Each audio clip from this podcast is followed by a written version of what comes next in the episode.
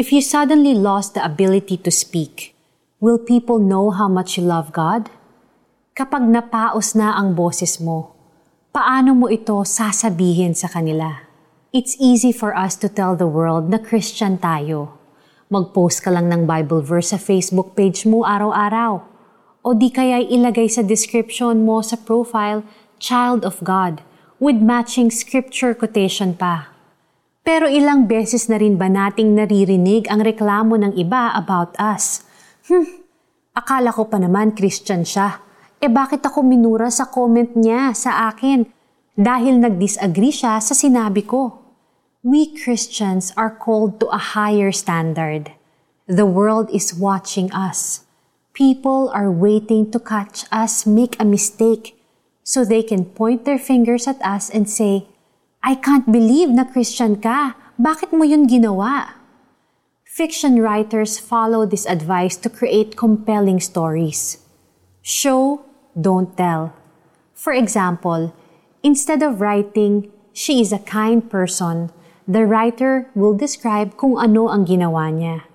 Like this, Karen gave her extra sandwich to the homeless man we too can follow the same advice in the way we live our lives. Our label should match our actions. Mas effective ipakita sa mga tao na we love God kaysa sabihin ito. Ang pagiging Christian natin should be more than just lip service. We should not just tell people, I am with Christ, but show that we act like Christ. The next time you are tempted to snap at a waiter out of irritation, or gossip about a friend, or lie to your family, take a pause. Show people that you want to be like Christ and act like Him.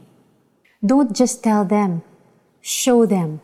They will believe your actions more than your words. Let us pray. Dear Jesus, I want to tell people about you, but I want to use more than words.